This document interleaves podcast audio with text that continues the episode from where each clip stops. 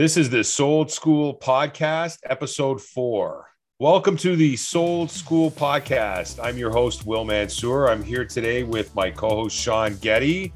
Hi. Who's always on his phone texting because we're on Instagram, blitzing because that's what he does. Hey, and we got a special guest today. Uh, uh, been an agent for not a long time, but he is crushing it. So make sure you stick around to the end to listen to his story and learn some really good nuggets so you can crush your business too if you're new. And his name is Anuj Ralhan. What's up, Anuj? Hey, Will. Hey, Shawn.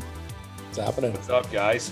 So today we are going to be talking about working with buyers in this insane, chaotic, volatile market and all things that you can do to make your business better with those buyers.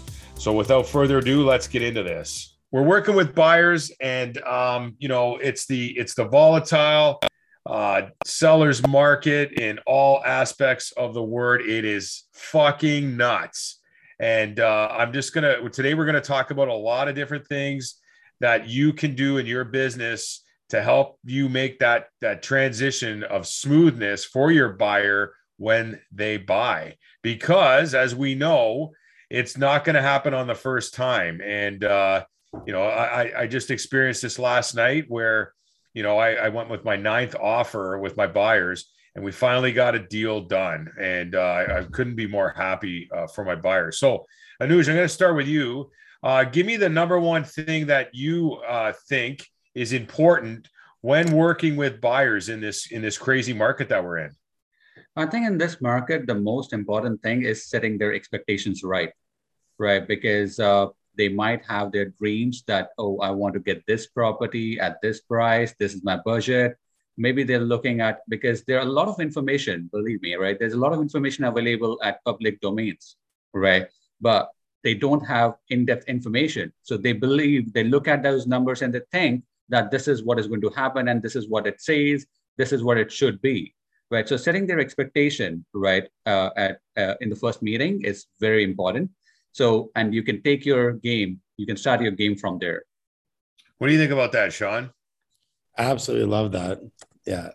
It's, um, you, you definitely have to have the right game plan and set the right expectations for these guys. Otherwise, you're just going to get blown out of the water every time, right? Yeah, you know, setting the, the tone at the beginning is very important. And um, you know, if you don't, you don't want to set the tone after offer uh, five or six, but uh, you want to set the tone up front and and make sure that the the expectations are managed. Let yeah. them know that you know, hey, you're gonna probably lose this one um, if you're not to go to bat. Sometimes, listen, we've all been there where these eh, these buyers uh, they won't listen to you, and they need to really go through the process and experience one or two losses until you have credibility with them. Now, that doesn't mean it's the same with all buyers. It's it's different with other buyers, maybe with people that know, like, and trust you. It's different than opposed to cold leads that are buyers. But I think it's an important point, Anuj, when you mention uh, you know, managing the expectations, set them right at the beginning. Okay, so um, one of the things I want to talk about uh, too, uh, Shawn, is when you uh, fire people. So I remember you telling me a story about a particular buyer who wanted to house hack a property and his mother got involved. How did you handle that? Like, I'm sure there's people out there, agents out there that work with buyers who, especially first time home buyers, where the mom and pop are coming along uh, in the dog and pony show and they're looking at you like you got two heads and you don't know what you're doing and you're a criminal. So tell me about that story. Tell the news, tell the listeners. Yeah, 100%. So, yeah, this is an interesting one. it was um, a girl that came uh, onto my team almost a year ago now. And so she brought a couple buyers and everything with her. And one of the buyers that she brought um, that she'd been shopping with for over a year, like a year and a half. And what happened is the mom was giving part of the down payment for the house, uh, well, huge part of the deposit actually, so almost a hundred grand. And uh, she was dictating the sale because of that. Even though the son had his own money, he could put down his own uh, deposit. Obviously, not that much compared to what the mom was going to give. So she was kiboshing deals all the time, you know, making it that perfect house. And you can't find the perfect house. And she just found problems with everything. So the first time we went out, uh, qualifying is like one of my strong suits, and I think everybody should work on qualifying. It's like you, if you don't know what pain points to solve, then you can't solve the problem for the people. Amen. So right away, I get into the pain points, and uh, I realized that these guys are looking at house hack, and they're looking for an investment property, and they're okay to live downstairs, rent out the upstairs. Super super smart for you know a young young person, young family, young young couple in this case, to get into real estate. And um, one of the first houses we saw on the first day out was an income property where the basement suite was awesome, was super perfect, and uh, upstairs would have rented for almost seventy five percent of what the mortgage would have been. So you're like, that's a no brainer situation, right? You're living for almost nothing. Yeah. So I told him, yeah, like we should make an offer on this one. This is going to go in a bidding war. This is what we should put. And the mom was like, I would never pay this for this house, and there's no way, and it's way overpriced, and we wanted to come like way under under list. I'm like there's no under list in this market, and uh, it doesn't exist, right? And uh, so what happened is I knew as long as the mom was there, uh, we were never going to get a deal done. She just had unreal expectations of, of what the reality was. So I had to pull the son aside, the one who's actually buying the property. And I just said, you have to get your mom out of the deal. And he's like, oh, I can't, you know, I should trust her opinion and she's giving money and everything. And I'm like, okay, cool. Like, I, I get it. Right. You know, she's obviously done well enough in life to be able to help you out like this. But you need to think of this as if you're going to the hospital for a surgery. And if you're going to the hospital and uh, you're going to get whatever, some whatever you need to get, obviously your mom wants the best for you to come out uh, healthy and happy and you know not not die. I go, but who are you going to trust, the surgeon or your mom to do the actual procedure? And he's like, well, obviously the surgeon. I'm like, okay, well, in this case, I'm the surgeon. I'm the doctor. I'm the one that does hundreds of deals a year. I'm the one that knows what's going to happen in the market and the value, not someone who's sitting outside that's done five or six deals in their life. I do that in a week. He's like, oh, okay, okay, that makes sense. And uh, we ended up losing that house. And the sale price was very, very close to what I said it would have been. So we would have ended up winning that one. I'm like, look, like that could have been your house, right? And now that's the new minimum for the community, and now you're gonna have to pay that or more. So uh, super tough conversation. He ended up kicking his mom out of the deal. She didn't give the money. He was off shopping on his own.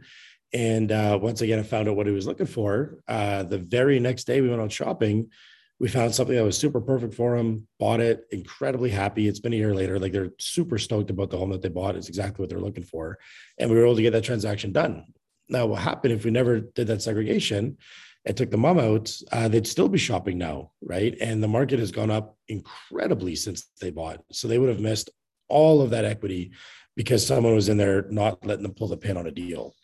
Yeah. And, you know, it's a good point about missing all that equity because uh, when you talk about that, every time a buyer loses because they don't trust or listen to what you're saying, they lose as well, right? They they lose big because the next time they go to buy something, their the equity that they could have had is gone. And what eventually ends up happening, guys, is they price themselves out of the market.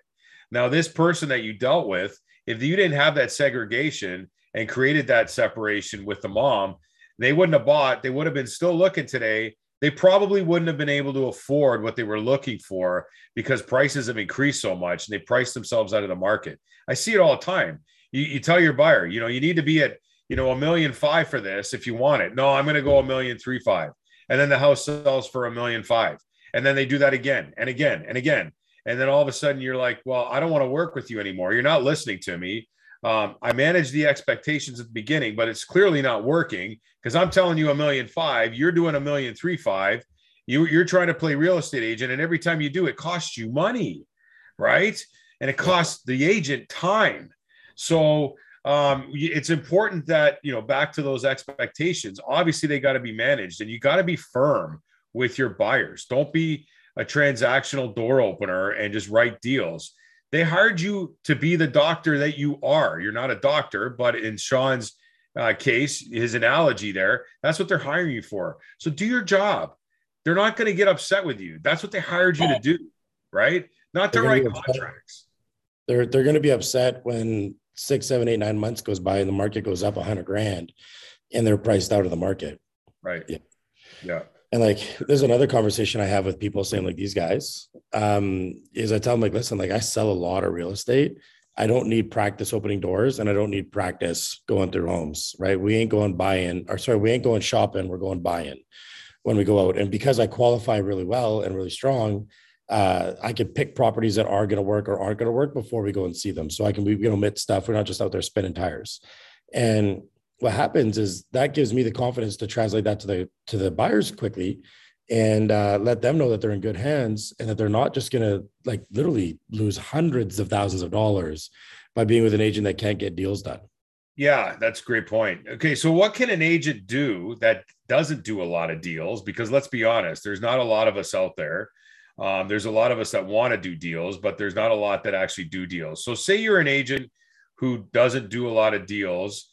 Um, how would you handle that? Like, maybe Anuj, you can speak to this. Like, so if you you were in a market and you had buyers, but you didn't really know what to like do a lot of deals with buyers in that area, what would you do to educate yourself so that it would you would act like you have done a lot of deals there? What are some of the things you would do?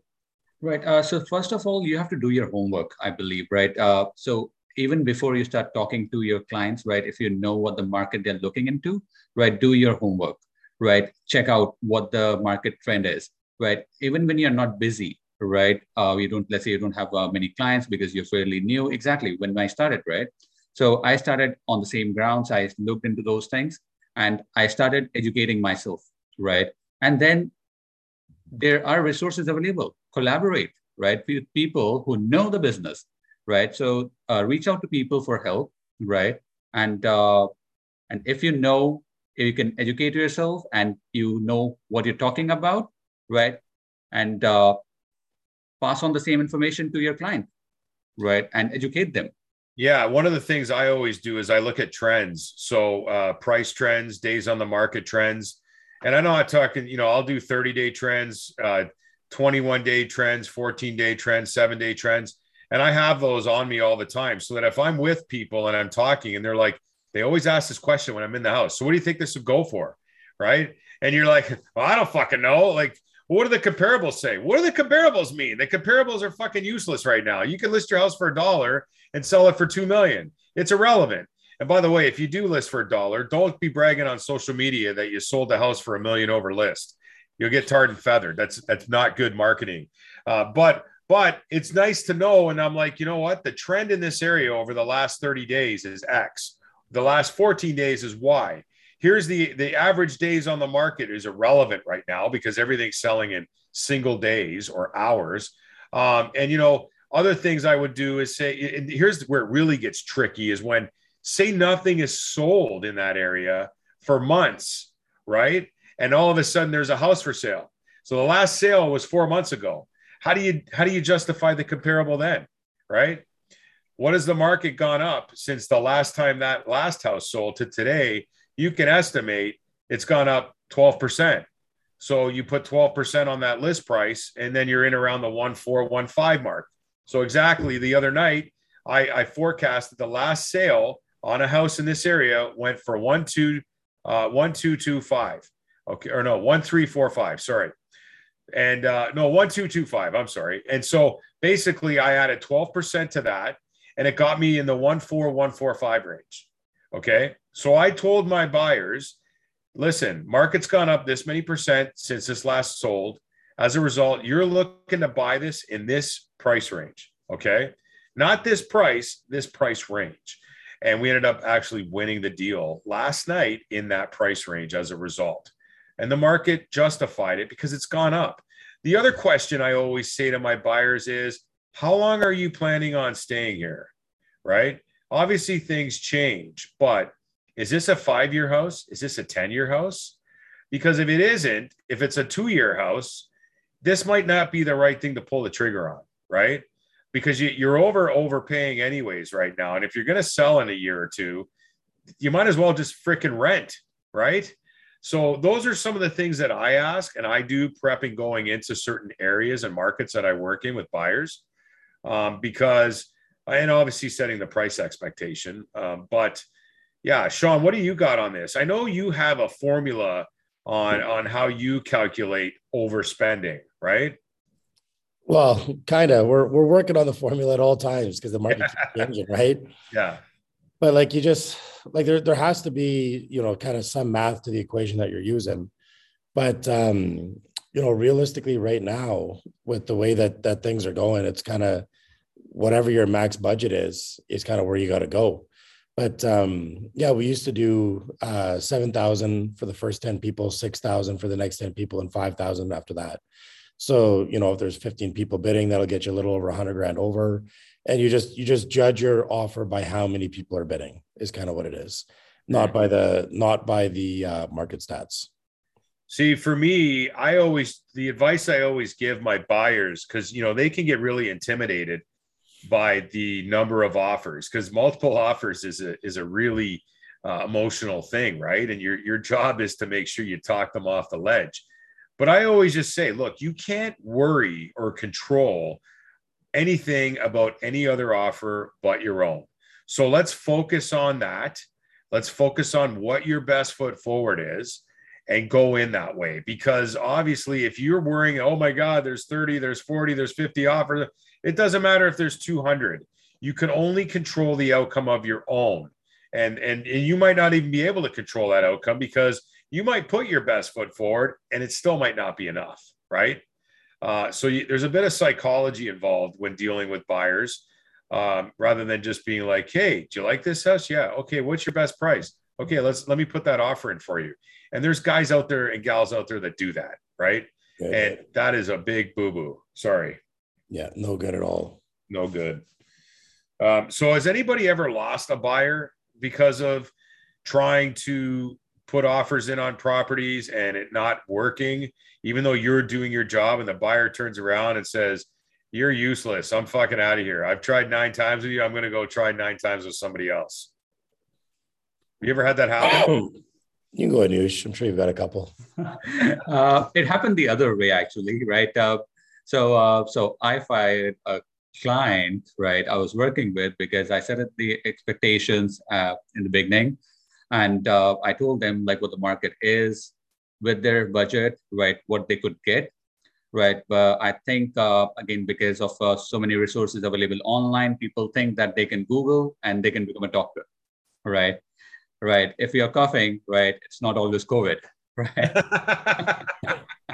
In this world, it is. I don't know. Is that is that right? I don't know. Maybe it is COVID. right. Yeah, but people people Google at times, and right, uh, and they think that they know everything, right? They know the trend, they know the stats, uh, but they don't understand that when you're doing it day in day out, right? You understand the nerves, you understand the market, you understand the vibes of what's happening around, right?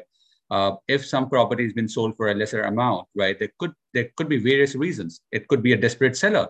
It could the property could be like it's not the right property, right? So uh, so uh, with this particular client I was working with, right, uh, we got into a situation where we almost got the property and they backed out last minute.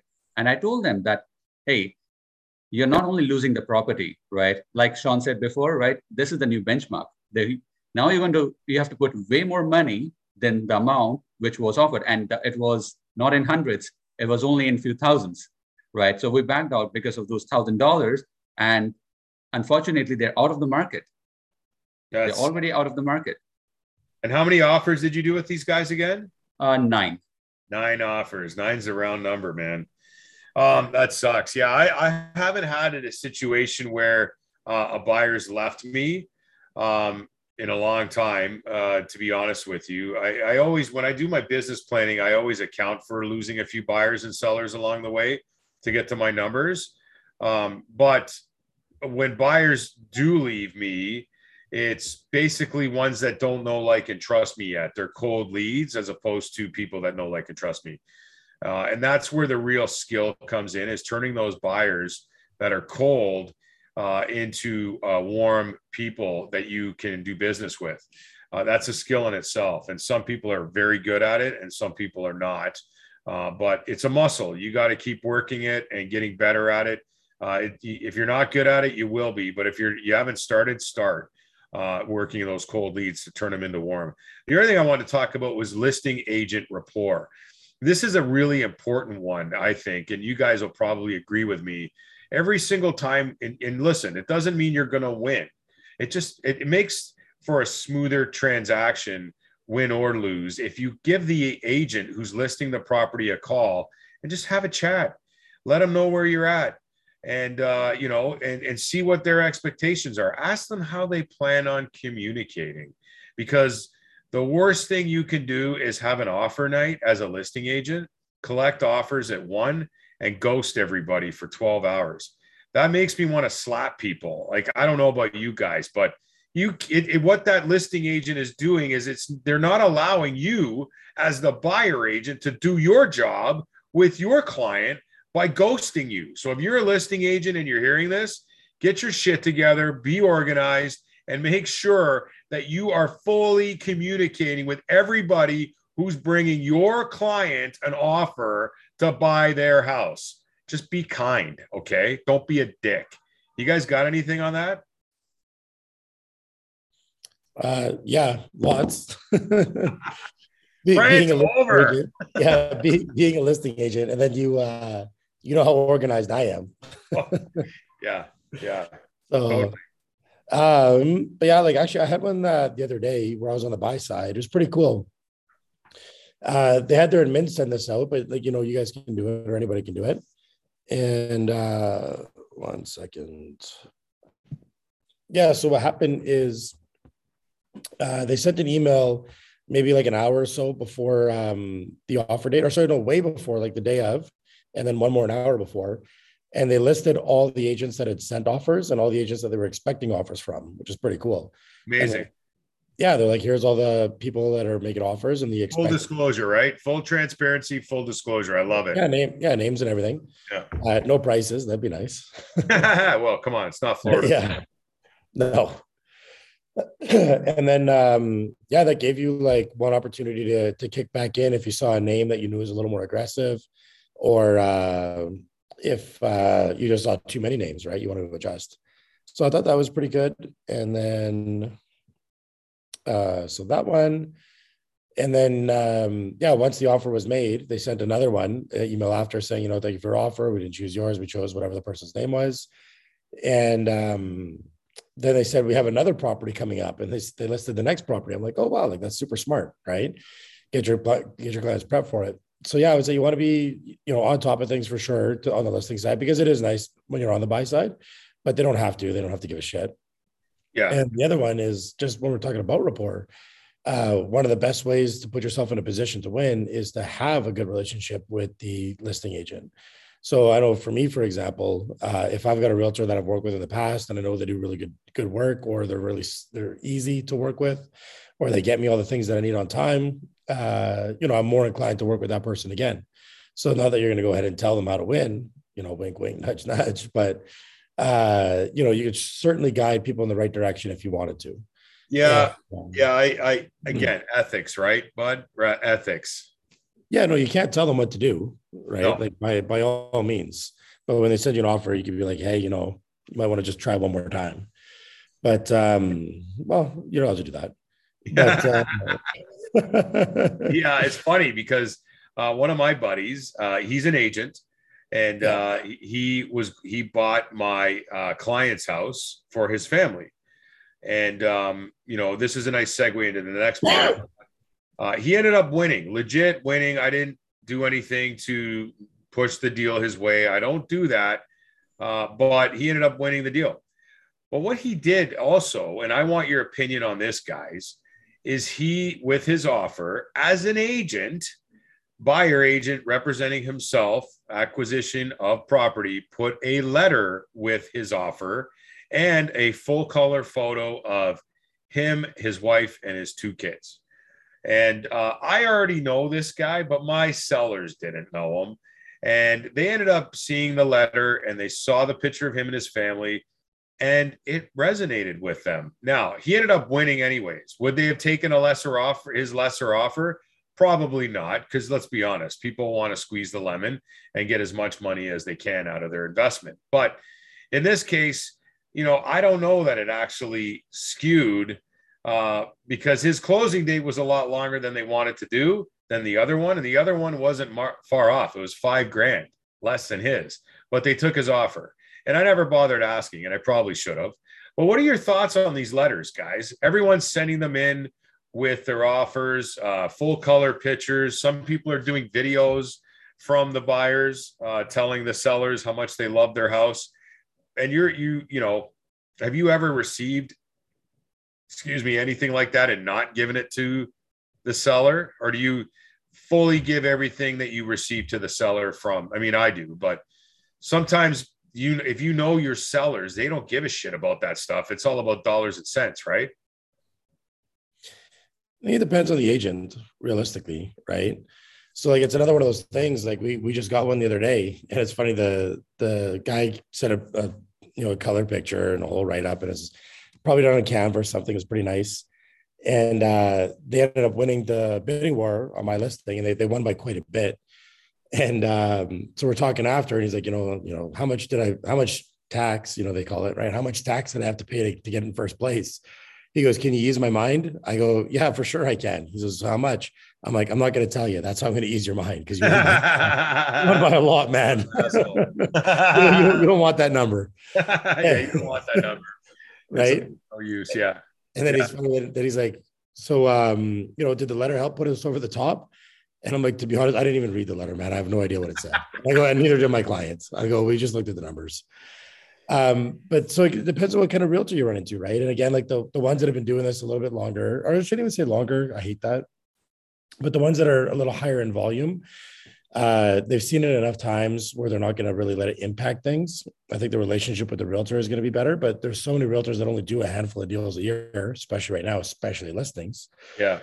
And they will show it, right? Which is fine. Like there's no reason not to. And I, I advise writing a letter, but um, I don't think it's going to win you uh, an offer, I, I think what it's going to do is if you really pull on their heartstrings and um, it matches with what the seller's kind of vibes are, it might give you a second shot where they're like, you know what, we're going to counter your offer and see if you come up. You know what I mean? You're, you're still going to pay as much as everybody else, yeah. but you may get that second shot. Exactly. The second shot. What do you think about that, Anuj? I truly agree to what Shawn said, right? Uh, uh, it's a personal experience though, right? So I was out uh, looking for a property, right? And uh, I reached there, I think, five minutes early. I was trying to open the lockbox, and all of a sudden, somebody, right, opened the door. And uh, she was, uh, and the the owner was in there, and uh, she was like, "Oh, I'm so sorry, I'm here, I'm still here." I rang the bell. Obviously, I knocked at the door first, so I, I thought there's no one in there, so I opened the uh, lockbox, right? And uh, we stood there. We spoke for almost 15 minutes, right? I told her everything about myself, right? And uh, I told her like how much I like this neighborhood. Obviously, I didn't see the house until then, right? So I told her everything, and uh, in the end, uh, I don't know uh, price wise, right? But I got the property at the listed price, and which was likely cheaper, right, than the actual market value, right? So I end up getting it, right? And uh, the uh, the listing agent told me that apparently you spoke to the the owner right? And uh, she liked you so much, right, that uh, she agreed with all your terms, right? Because my closing, I wanted maybe like I was like 120 days. I don't know why, but yeah, I asked for 120 days, right? And uh, I got that, right? So yeah, you it's it's not always that you're going to win with it, right? But things like that they separate you, right? So and uh, like Shawn said, right, there is no harm giving it a shot. And then as a listing agent, right, you if you show it to your client, right, it might actually work out in favor. If you're if you're close, if you're in a close fight, right, like you did uh, in your case, Will, right, five thousand off, right, but but they still took it. Yeah, you know the, the thing too, and this happened with my personal residence. I actually came in. This is back in 2009, and I that back that back then we were presenting offers, right? So I came in and presented the offer for our house, and uh, I was sitting at the uh, the kitchen table upstairs in my house now, and uh, we ended up winning it. And I actually left the closing date blank for the uh, for for the sellers. You pick the closing date. I'm good with whatever. And they're like, oh, okay. Well, we were one of four offers. Okay. And uh, I guess some of this stuff is, um, um, you know, it's it's cultural. Uh, the people that owned my house before us were Japanese, and it was really important to them, whoever bought the house. So when I came in, I kind of gave them my own spiel. I humanized. I'm the agent, but I'm also the buyer. Um, you know, we have friends that live in this area. Uh, we have two kids. They have kids, and blah blah blah blah blah. Anyways, I go outside. I wait my car. The agent calls me, and she said, uh, "You know what? You you've you've been successful. You've won the uh, house. I'm like, wicked. So a couple months go by and we end up coming in. I come in and I see this guy and he's showing me around and he says to me, you know, I just want to let you know that you weren't the highest offer. And I said, Oh, really? And he said, Yeah, you weren't the highest offer. We went with your offer. Yours was actually the second lowest. And I'm like, Wow, I'm shocked. Why did you go with my offer if it wasn't the highest? And he says to me, Because we felt that you were a better fit for the street. And I was like, Wow. And so that kind of opened my eyes. I was like, Holy crap, this guy took less. Now he was here on a five year visa and his visa was up. So he's going back to Japan. And so, but he was like, I was shocked. I was like, really? And and he just said, we you have kids. There's a lot of small kids on this street. You, I was able to come in and tell my story, but the other agents might not have been able to come in and tell their story. And uh, because I was, and I humanized things, it probably helped me in being successful with the house I'm in right now. So humanize things. I mean, you can do it with letters. You can do it with videos. You can have videos from the buyers to the sellers, uh, the the buyer agent to the listing agent. There's a ton of ways you can humanize things in our digital tech world that we live in now to maybe get you to the second round or have you win, right? Yeah, absolutely. It's actually funny saying that. It reminded me of a story of one of my buddies uh, lives out in Vancouver. So I had nothing to do with the deal. And this is way before I was in real estate. But uh, yeah, it's super interesting. So he's he's got a license to grow marijuana, right? So he's totally legal. Um, but he was looking for a place to to grow, right? Yeah, it's and, legal. Uh, it's legal now. was then too. Yeah, he, he he had a license for a few hundred plants. Um, so, anyways, long story short, uh, he went in and um, he was offered like around a million dollars, which was a lot back then. Now it's nothing. But he was going in to uh, to make his offer. He was uh, uh, way under apparently. Like the other realtor got back to them, be like, yeah, like you're not even close. We're likely going with the other offer. And he happened to be driving by, and he just went in and started talking to the owner. It turns out the guy was an old HA guy, and uh, they were growing in there from way past time. And so he told him, yeah, like this is what I'm looking to do, and all of that stuff. And um, uh, they became friends basically. And he like went back in the house and he showed him like all these like secret trap doors and ways to get into like the garage and how it's all ready to go for it. And like this is a, this is a pretty big property, you know, maybe like a half acre, right? Yeah. And yeah, it was cool. It was like in a chicken coop. Like you, you went and you clicked the thing and it went all the way to the garage and opened like a back door in the garage where you walk through and it's all, it was pretty cool. Uh, so anyways, he ended up selling the house to him because of what he was going to be using it for. And, you know, complete fluke, obviously, right. That it just, he happened to be driving by, the guy happened to be outside, they happened to keep, you know, conversation going. But, um, gave him a chance to readjust his offer and come up basically. You know, and it's it's great that he was able to do that because you know, I, I a lot of people they care about that shit, right? Like who's going to be living in my home after I'm gone? And you know, it depends how long they've been there too. Like they could have had a ton of memories. Their kids would have brought brought up there, and all of a sudden they resonate with you because now you are coming in and you're going to bring your kids up in that house, and they might do that for you. Than somebody who is starting a family or doesn't have a family yet, or some single guy like Shawn who wants to buy the house and live in it and have slumber parties every weekend. They're probably going to sell it to a family oriented guy like Anuj or me. My mm-hmm. wife's listening, but uh, but yeah, no, it's it's crazy. There's so many different things. I'm gonna wrap up soon and get get into a news But is there anything you guys else when you guys want to touch on with buyers uh, while we're on here and working in this crazy market. Any advice we want to give to to agents out there who are pounding salt? Want to go ahead, Shawn? No, go ahead, man. All right. All right. Uh, in this buyers, uh, like uh, for buyers and when you uh, for agents working with buyers, actually, right? Uh, don't don't lose your gas. Don't lose your hopes, right? And work in the right direction, right? Uh, I know a couple of days ago I was talking to Shawn about this, and uh, he said, "Right, it's not good to be nice, but it's good to be." What was it? What? No, there's a difference between nice and kind.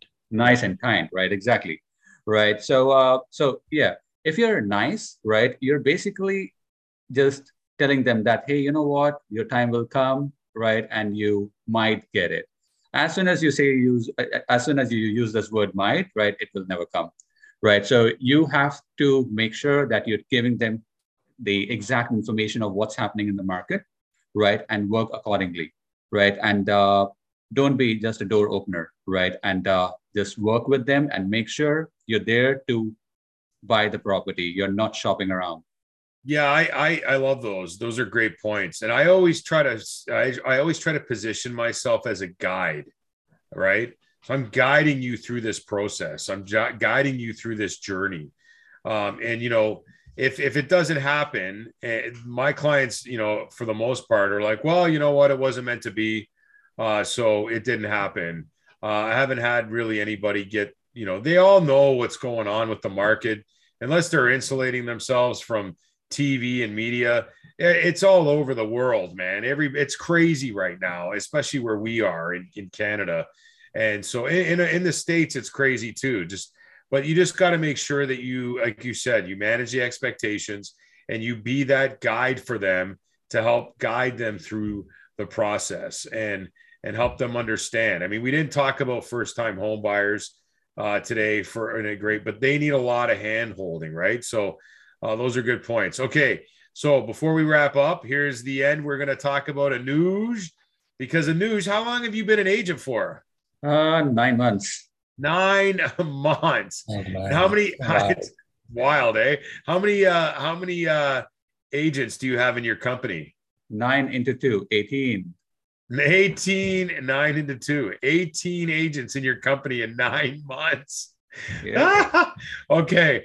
I, I, love this. It's it is. It's it's unreal. So okay, so basically, I want you to share uh, how you got to where you are today. What are you? What have you been doing? Tell us your secret, your secret sauce. All right. Uh, there honestly, there's no secret sauce, right? It's all about uh, being consistent, right? It's all about having your business plan, right? Uh, I know a lot of people they jump into this business and they think that the red carpet is going to roll up for them and they're going to make a lot of money and then they're going to go on vacations and this and that right? It's definitely not the case. It can be the case right? You can make it happen right? Provided you have the right business plan with you right. So uh, so when i started i started doing the swot analysis right? So i looked at my strengths my uh, threats.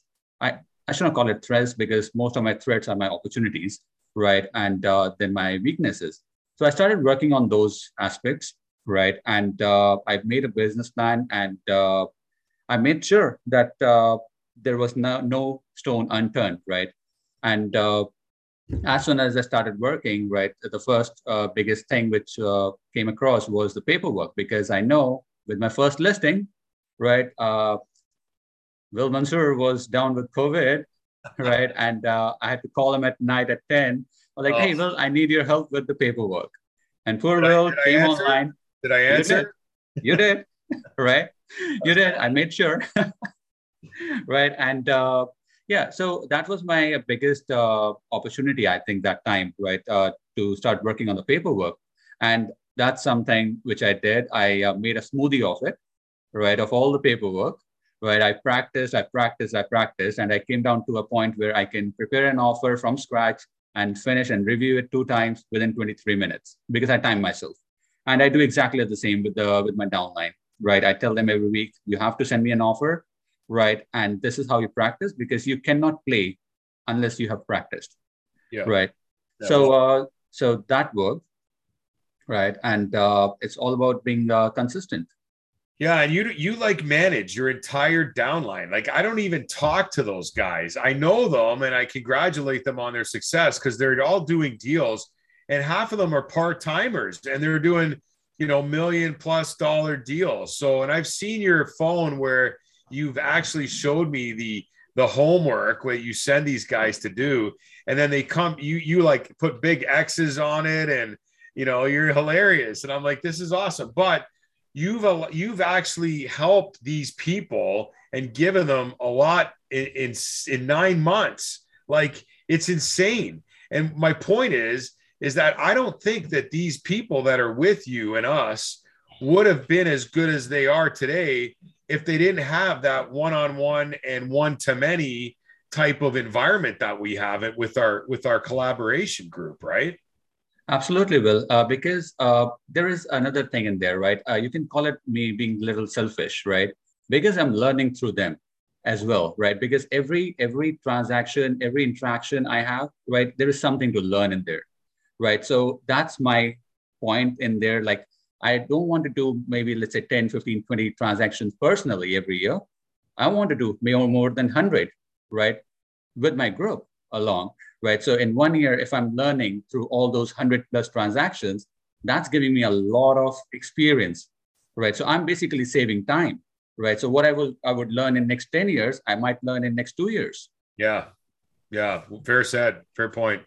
And and uh are you teaching these guys how to run drip campaigns and lead gen and all this stuff too? Like it's funny. Uh, it's funny like uh, i uh, when i started right uh, when i started interviewing brokerages like any other realtor i was like oh lead generation right and uh, until i met you right and uh, those 15 minutes conversation changed my prospect altogether right about how i think now right because lead generation everybody thinks that oh lead generation is the most difficult thing it's not lead generation is the easiest part right it's about the conversion right? Yeah. It's about having systems in place so that you are converting those leads. I can generate thousand leads in a week, right? You put money, right, and you put you, you set up your ads. You can generate leads, but what are you going to do with them? So you have to have systems in place, which we have, right? And uh, yes, I'm helping my downline and even like the group, even outside the group, I'm helping people, right, uh, to set up because at the end of the day, if they're doing good, they're happy, they're giving me best wishes, right? I'm happy. Yeah, that's all you can ask for. I think I speak for all three of us here when I say our biggest reward is when somebody we've helped and mentored does something great. Um, and it has, for me, anyways, it has nothing to do with with money or anything. It has to do with, you know, the, I share in their success, and uh, you know that's that's huge for me. That's why I do what I do. So, and we help people. And there's been times where you know, I'm more of a good cop, and Shawn's the Smokey and the Bandit. Yeah, Ask me about it. like uh, I've, called them, I've called them some other names, but uh, you know, we were we were in the office uh, on Saturday. Shawn popped in and stayed over at my place, and and uh, it's a funny story. It just goes to show you how you know he practices what he preaches, and he should. Uh, so Shawn shows up at uh, my buddy's wife's 50th birthday uh, he knows me and my wife. That's it. He walks in the front door, takes an Uber to the party, comes into the kitchen, has a gin and water made for him by the host, stands with me for five minutes. What's up? We hug it out. And then boom, it's like a smoke bomb went off and he disappears for an hour. He doesn't know anybody but me and my wife, and we're in the kitchen. I'm like, is he talking to my wife? I don't know where he is. So I go peek my head around the corner, and there's big bad Shawn. Check out the big brain on Shawn sitting at a dining room table with like eight people he just met talking about the Calgary real estate market. And he's so comfortable. It's like he's holding court. And so I'm laughing. My I just shake my head. I'm like, oh, fuck, it's Shawn, classic. So, anyways, uh, we then go back. He comes in and finds me. I guess he's exhausted that conversation. He has to start another one. He's not going to talk to me because I'm useless to him, right? And so, so anyways, he he comes over, and I'm sitting at the table with one of my. and Shawn sits down, and I introduce him to Shawn, and and the three of us start talking about Calgary and the market and what's going on. And my my buddy is his eyes are like popping out of his head. and uh, and then when the night was over, uh, my buddy and I are going to invest in properties with Shawn out in Calgary. That's so right. yeah, you never know. And, and so anyway, Sunday morning we get into the office and uh, Jeremy, who's probably listening to this, is sitting there and he sits his butt's in the chair for maybe 10 minutes. And this is the first time Jeremy's physically met Shawn, right? And Adriano was there too. And you were supposed to be as well, but you were working. And so, anyways, uh, Jared sits down and Shawn doesn't even look at him. Okay. He's like, he, he goes, This is the bad, big, big, bad bear, Shawn. What'd you do yesterday? And Jeremy's like, Oh, I had a bunch of beers. And he goes, Where?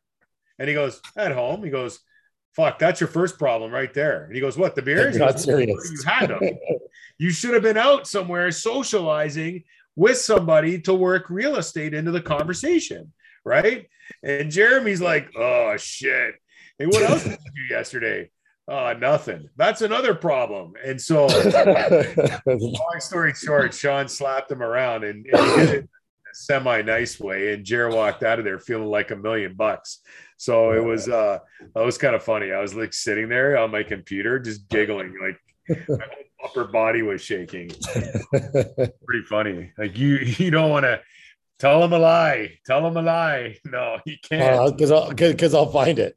yeah. Yeah. Yeah. Yeah. So, so I mean, my to, to, on that on that point to end on that point, like you know, if you're talking, if you're in a in a in a space where there's a lot of people, uh, Shawn, you want to touch on it before we wrap up? There's always ways to work this into the conversation, right? Oh, always. Yeah. And because the market is so hot right now, uh, you having all that valuable information, people want it. You know what I mean? Like people are excited when you're talking with enthusiasm and passion and everything. And you don't have to talk, like you don't have to be fake excited, right? Like I'm not like I'm not a like a like a outwardly high energy person, I don't think. Like I'm a relatively calm level person when you talk to me. But I'm excited about what I'm talking about, and that just translates through through my words. I don't have to be like, oh, like, wow, this is amazing, right? Like I talk very normal. And um, but my enthusiasm for what I'm talking about transfers. And uh, like I'll give you a really good example. I've got so many of these. I live in a downtown building. I think we talked on Max's story, right? Where I uh, I think we talked about that last week. Amazing. so another one, uh, same thing. Like I live in a building downtown. I don't think we talked about this one. Stop me if we did. And um, you're supposed to book off times for the hot tub because of COVID, right? And uh, you know me, like I don't really follow rules all that well. Uh, so I go down with uh, Sandra. We go into in the hot tub, and there's a couple sitting in there. And I walk up. I'm like, "Oh, do you mind if we use the hot tub?"